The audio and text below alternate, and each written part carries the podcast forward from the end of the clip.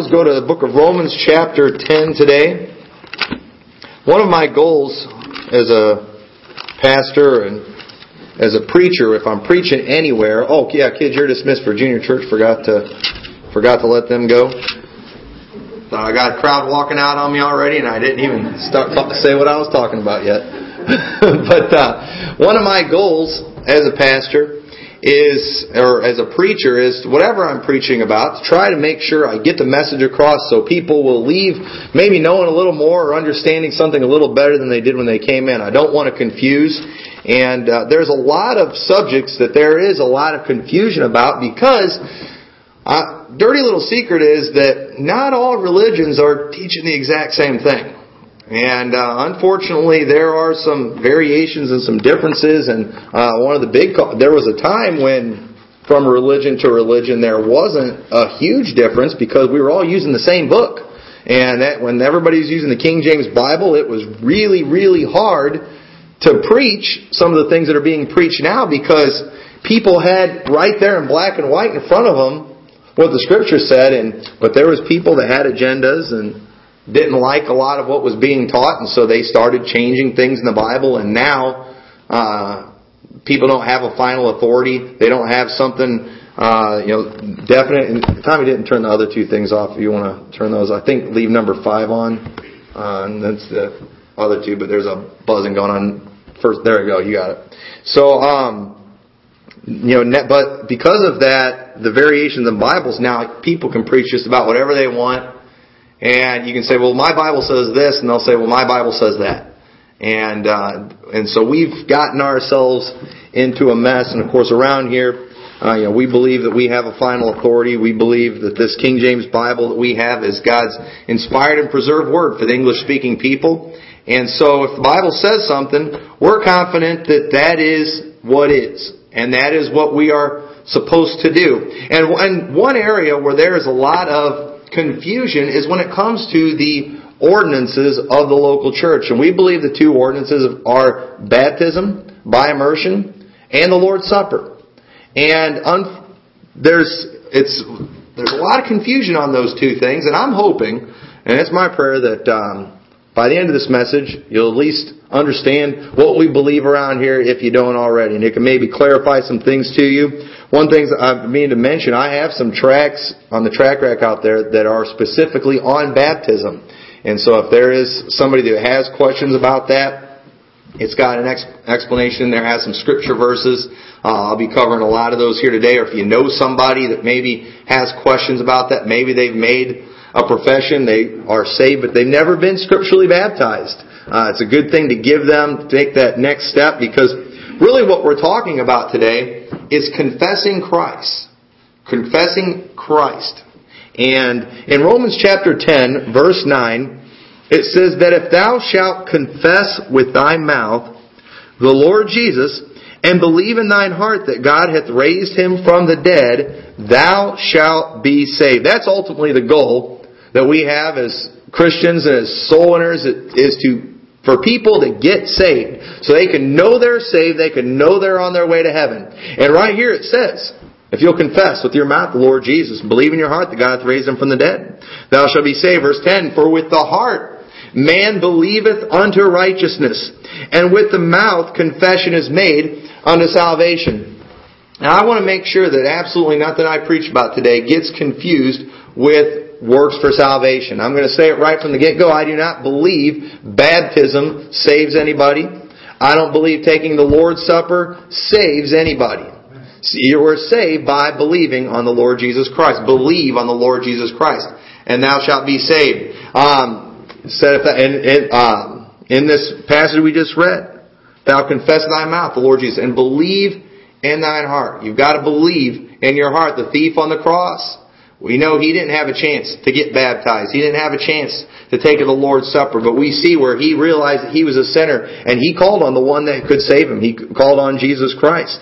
He confessed Jesus Christ. And I, I believe if he could have, I think he would have got baptized. I think he would have taken the Lord's Supper.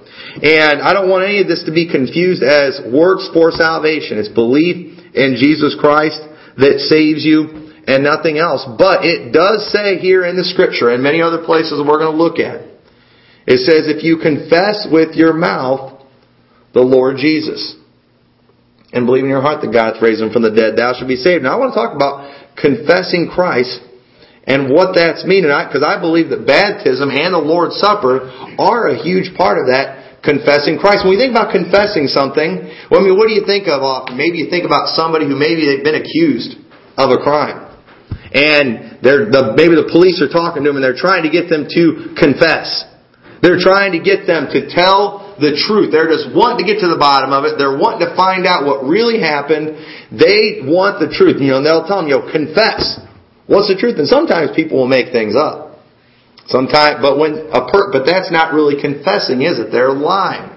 And when you confess the Lord Jesus, it's more than just saying it out loud. There are people all over that say, I believe in Jesus Christ, but they're not confessing. They're not telling the truth. They, they know the answers. They've been going to church long enough. They know what you're supposed to say. They know uh, what the answer is supposed to be. They, have you ever answered that question? Maybe you just you knew what somebody asked a question. You knew what they wanted to hear. Maybe your wife asks you, "How does this dress look?" All right. You don't confess maybe during that time because maybe you just give the answer you know she wants to hear, oh, that looks, that looks beautiful.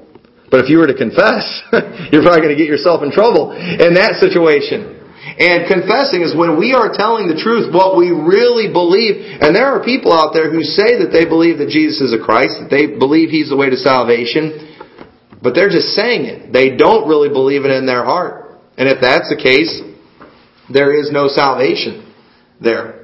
However, if you really believe it in your heart, we see in the scripture that I believe that you're going to confess it with your mouth. I was talking to a friend of mine one time, his wife knows sign language. And she led a person who was unable to speak to the Lord through sign language. Gave him the plan of salvation, you know, they, they read it. And that guy, he prayed the sinner's prayer with his hands. And I wasn't there to see that, but I remember uh, uh, when he, when her husband told me about that, I said, I don't know if that guy really got saved. And he just kind of looked at me and I said, the Bible says with the mouth confession is made unto salvation. And it's like, doesn't say with the hands. and the, but the thing is, what it's talking about there, that belief in the heart, you're going to confess it. You're going to show it. And if that's his way of communicating, then he followed that verse to the letter, I believe. He confessed it. He made, he made it known. He wasn't ashamed of it. And one of the things that uh, one, the ordinances in the local church that I believe is a part of confessing Christ is baptism. Believers' baptism. We believe each person claiming Christ as Savior should promptly make public his or her profession of Christ and that each new Christian should follow the Lord's command for believers' baptism, that such scriptural baptism is always by immersion after salvation. that baptism does not save, but that it is the Lord's prescribed way for us to identify ourselves with Him in open confession that, and that baptism is a symbolic representation, a picture of the death, burial, and resurrection of Jesus Christ. And I'm going to show you some verses in the Bible that's why we believe that. That baptism. We've got a baptismal back there, and we've, many of you in here have been baptized here, uh, in this place, in that baptistry, or maybe you were baptized in another Bible-believing church somewhere. But that baptism you did, there was a purpose for it. It was something that you did after salvation. There's been people who have been baptized before they got saved. And people ask, well, does that baptism count? It's like, no, People who get baptized before they're saved just get wet. Alright, that's what we call it. We call that getting wet. And uh, Brother Jack Parchment, evangelist, he used to always say, you can get baptized so you know the name of every tadpole in the pond, and it's not going to get you saved one bit. And it's it, that's not what saves you, but it's something that identifies you with Christ after you get saved. What is what is the purpose of it? What are we doing? Why why do we do baptisms. You know, unfortunately, I think we've made baptism so convenient. You know, like nowadays, people will go and they'll just sprinkle somebody and call that baptism, even though that's not what they did in the Bible. We're going to see that and show some verses that definitely prove that. But you know, I was th- I was thinking about it when I was studying for this message. I think even sometimes baptizing, you know, in a church, even though I don't think it's unscriptural, but I think a lot of the purpose of You know, back when they got baptized back then, they would go out to the river or a pond or something, and they go out there, and I, I'm just picturing people in the early church, and they're seeing this group of people that's all walking down to a pond on a Sunday afternoon. What are these people doing going out to the pond? They go, nobody's got a fishing pole. Nobody has anything. They're down the pond and they got these people out there all standing around. There's a preacher out there and taking somebody and they're just standing there and I baptize you in the name of the Father, Son, and the Holy Ghost, buried in the likeness of His death, raised in the likeness of His resurrection. I mean, put him under water, pull him up out of the water. And those people, can you imagine a lost person, maybe somebody doesn't know anything about religion, watching that and, and seeing that take place.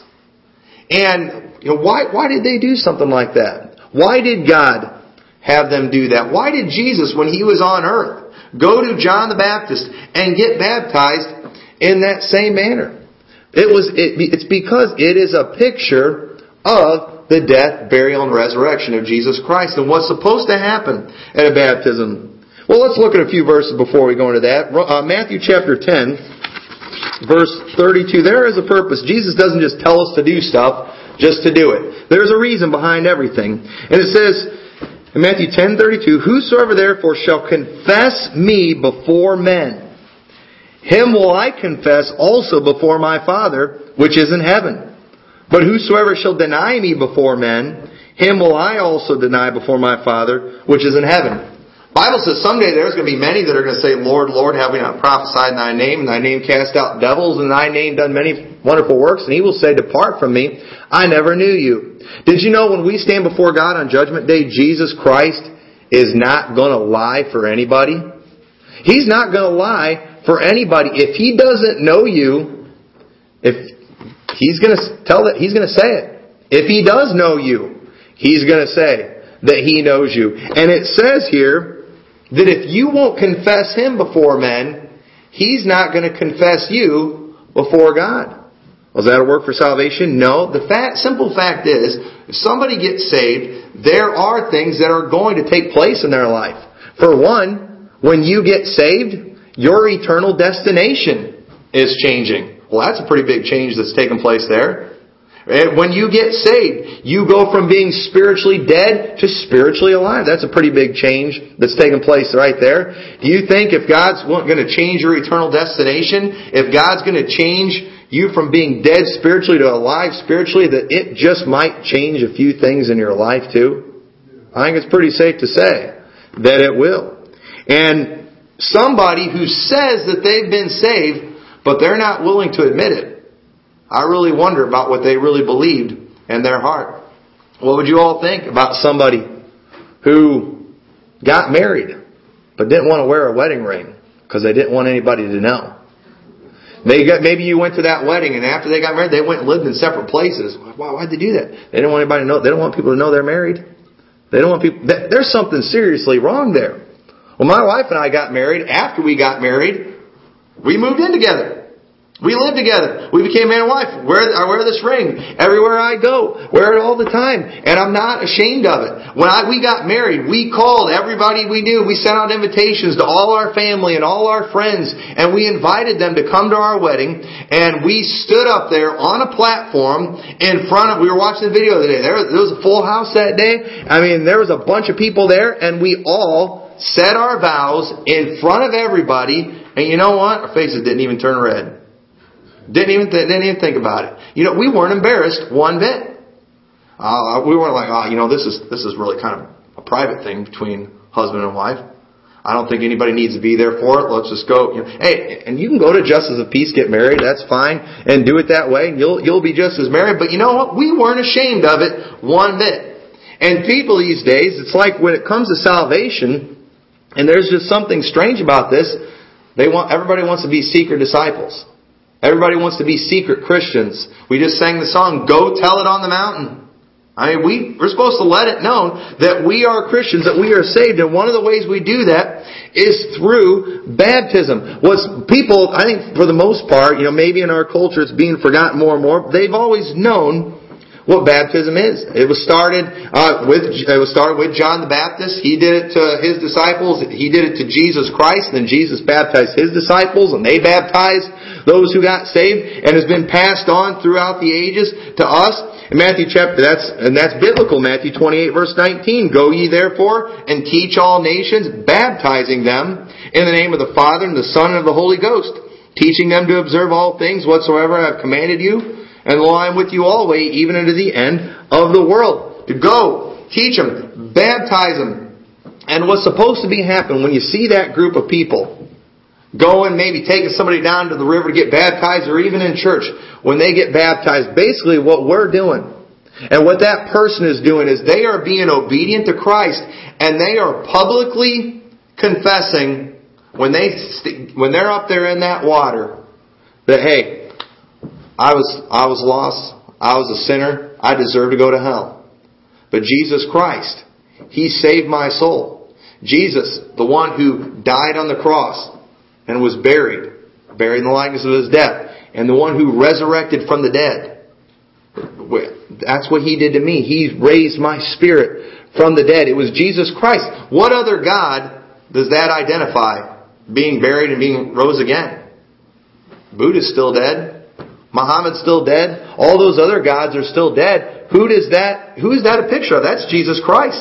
Uh, anybody that knows anything about religion, watching baptism and hearing what's said and just the fact that we're doing it in the name of the Father and the Son and the Holy Ghost, it is clear that that, hey, that person is a Christian. They believe in Jesus Christ. Jesus got baptized. Jesus baptized his disciples. He told his followers to baptize people. That's something that Christians do, and it is a public thing.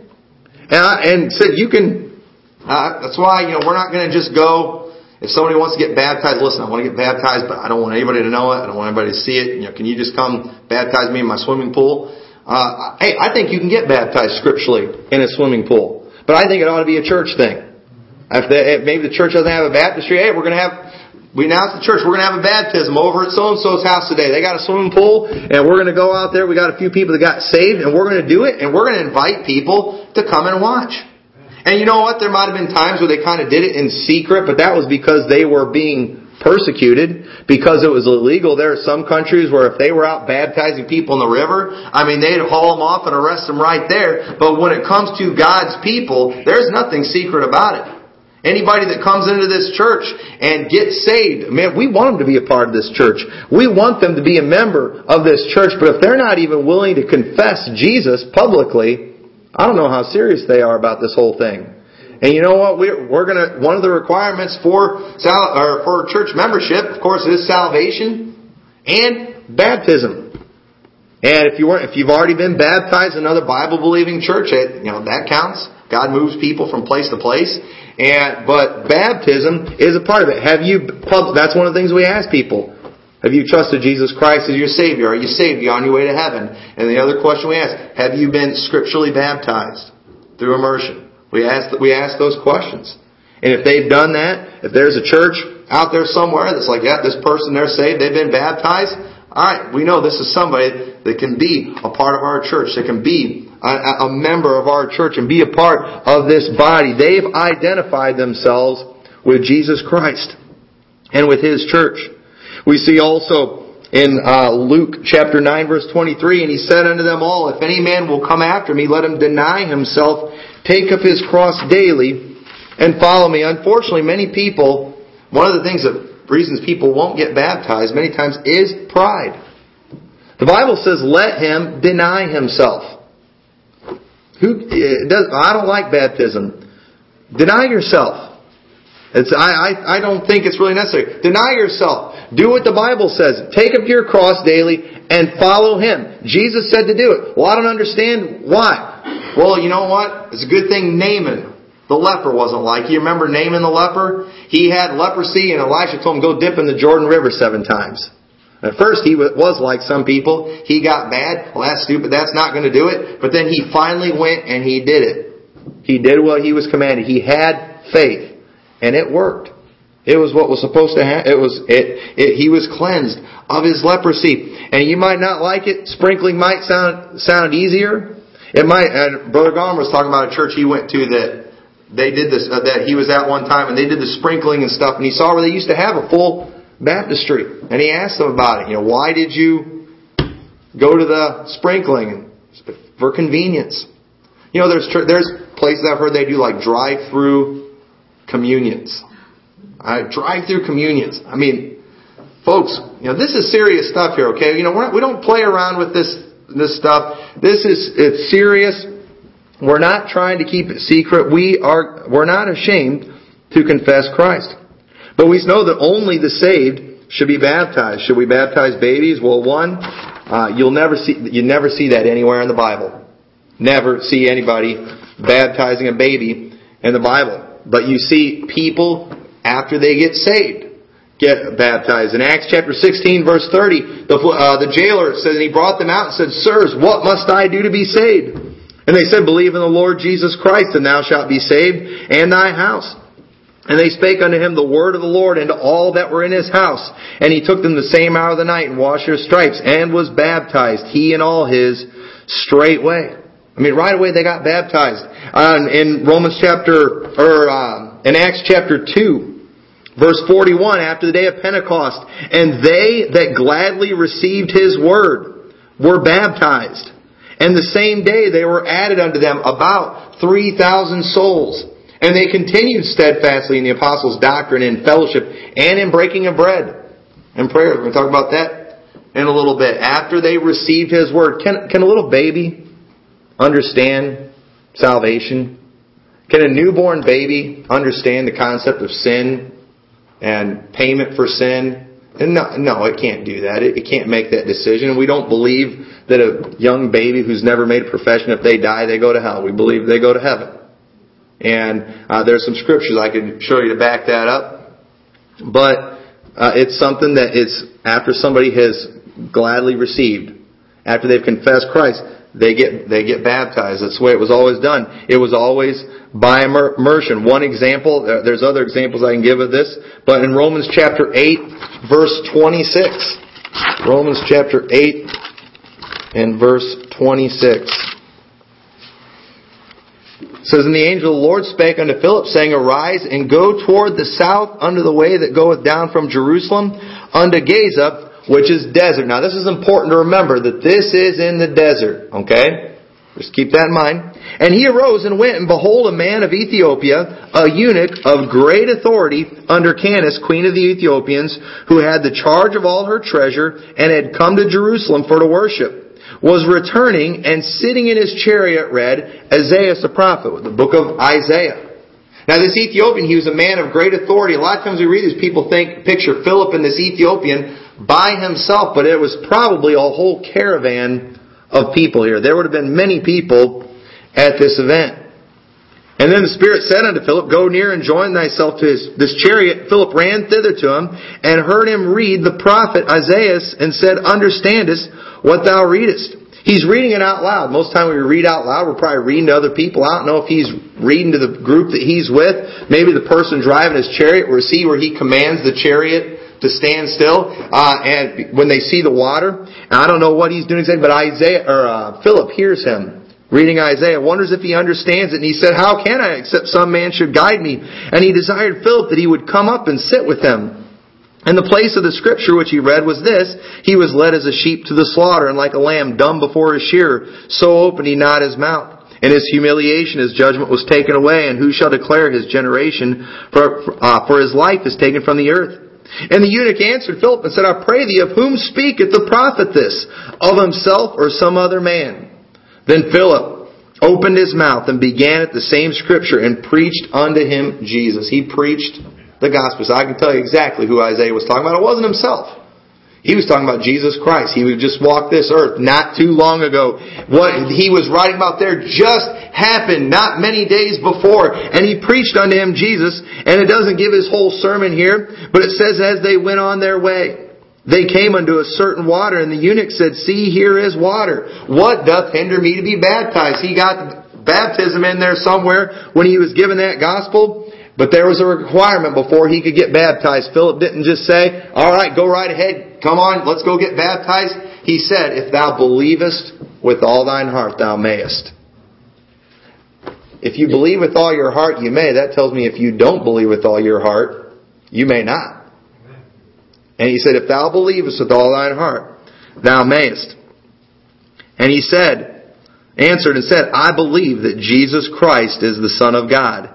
And he commanded the chariot to stand still, and they went down both into the water. Okay, why did why did they if you if you could get baptized by sprinkling, they're traveling in the desert. I guarantee you they had water with them. So why didn't the Ethiopian say, "Hey, let's get some water. Philip, take this, bless it, and turn it into holy water." All right, you know, in the name of the Father, the Son, the Holy Ghost, and all that stuff, and and then just sprinkle them. No, hey, here's some water. We can go down there and get baptized. And they went down into the water, and it says, uh, and when they were come up out of the water, the Spirit of the Lord caught away Philip, that the eunuch saw him no more, and he went on his way rejoicing. Right there, that eunuch in front of all those people, in front of everybody, first thing he went, hey, I, I believe. I'm saved. Let's, let's do it. What, what am I supposed to do? Well, you're supposed to get baptized. Here's water. Let's go get baptized. You, uh, you believe with all your heart? Yes, I believe. I believe that Jesus is the Son of God. Let's go. And he went down, he got baptized, and he came up rejoicing. He was excited about it. He wasn't ashamed. He immediately confessed Christ publicly, was identified with his death, burial, and resurrection. And then that brings us to the second ordinance of the local church, and that's the Lord's Supper. We believe the Lord's Supper is the commemoration by the use of unleavened bread and of the fruit of the vine of the death of Christ until he comes again, and that is to be preceded always by a solemn self-examination. In 1 Corinthians chapter 11, verse 23, I want you to turn to 1 Corinthians 11 in verse 23. It says, For I have received of the Lord that which also I delivered unto you, that the Lord Jesus, the same night in which he was betrayed, took bread. And when he had given thanks, he brake it and said, Take, eat, this is my body, which is broken for you. This do in remembrance of me. And after the same manner also he took the cup, which when he had supped, saying, This cup is the New Testament in my blood. This do ye as oft as ye drink it, in remembrance of me. For as oft as ye eat this bread and drink this cup, ye do show the Lord's death till he come. Wherefore whosoever shall eat this bread and drink of this cup of the Lord unworthily shall be guilty of the body and the blood of the Lord. How are you unworthy? If you're lost. If you're not saved. If you've not been washed in the blood of Christ, what in the world are you doing? Taking that cup and identifying yourself with Jesus Christ when you don't even believe in your heart that He saved you. If you don't even believe that you're a sinner or there's another way to heaven. Says, but in verse 20, but let a man examine himself, and so let him eat of that bread and drink of that cup. For he that eateth and drinketh unworthily eateth and drinketh damnation himself, not discerning the Lord's body. For this cause many are weak and sickly among you, and many sleep. For if we would judge ourselves, we would not be judged. But when we are judged, we are chastened of the Lord, that we should not be condemned with the world. Why does God punish those of us who are saved? Because we're His children. And God wants us to judge ourselves. He wants us to examine ourselves as Christians. He wants us to make sure we're saved. He wants us to make sure that we're right with God. Why does He want us to examine ourselves? That way, if something needs change in our life, we can change it, and He doesn't have to come and change things for us. Just like with your children, don't you like, like, didn't, wasn't it better when they kind of governed themselves and you didn't have to constantly step in for every little thing? I mean, just yesterday, our kids, they were all getting ice cream, and it was turning into a battle. I was like, listen, we shouldn't have to step in and get your ice cream for you. All right, you guys figure this out. Right? You guys need to, obviously some practice in, uh, you know, not being selfish and things. But if we got to step in and do everything, it's it's going to get ugly. There might have to be some punishment that takes place, and sometimes if we're not careful, God will punish us because we're His children.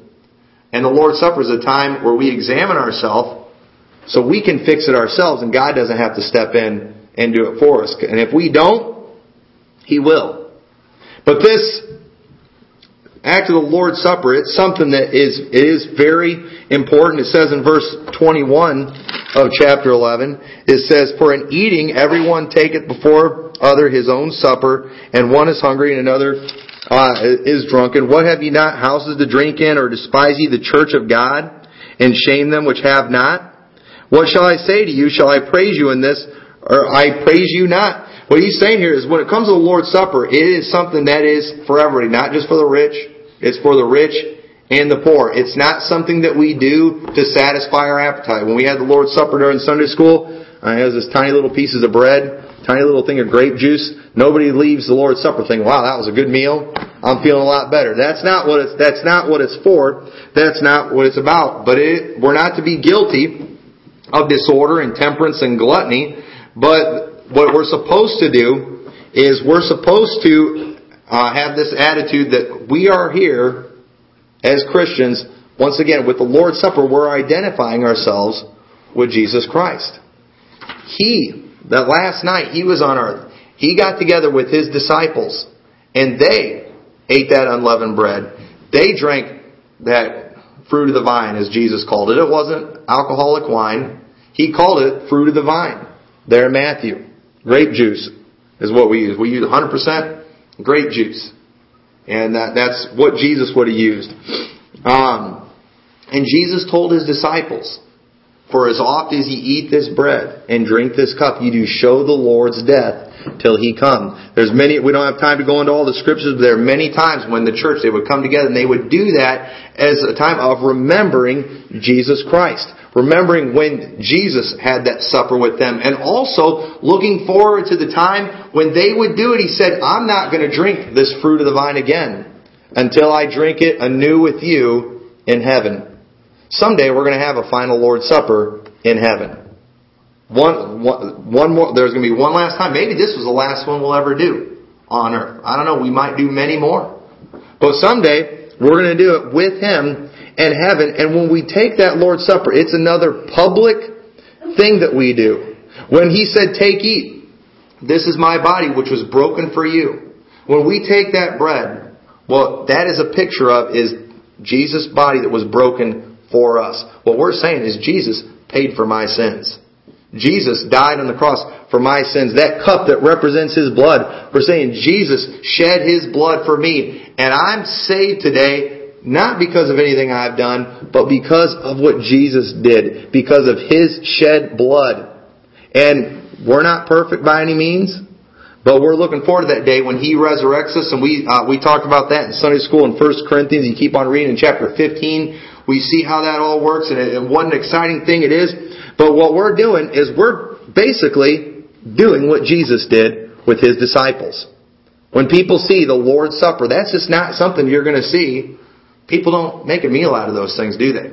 That is a, that's a church thing. That's a Christian thing. That's a thing that they got from Jesus. And he, and also, when we are doing that, what we're saying, uh, we're saved through the work of Jesus Christ only, not any work of our own. But you know what we're also saying when we do that?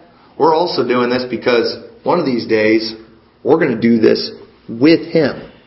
One of these days, we're going to drink that fruit of the vine with Christ. We're going to eat that unleavened bread with Jesus Christ. Someday, what we did this morning in Sunday school, someday we're going to do it. We're all going to do it with Jesus Christ.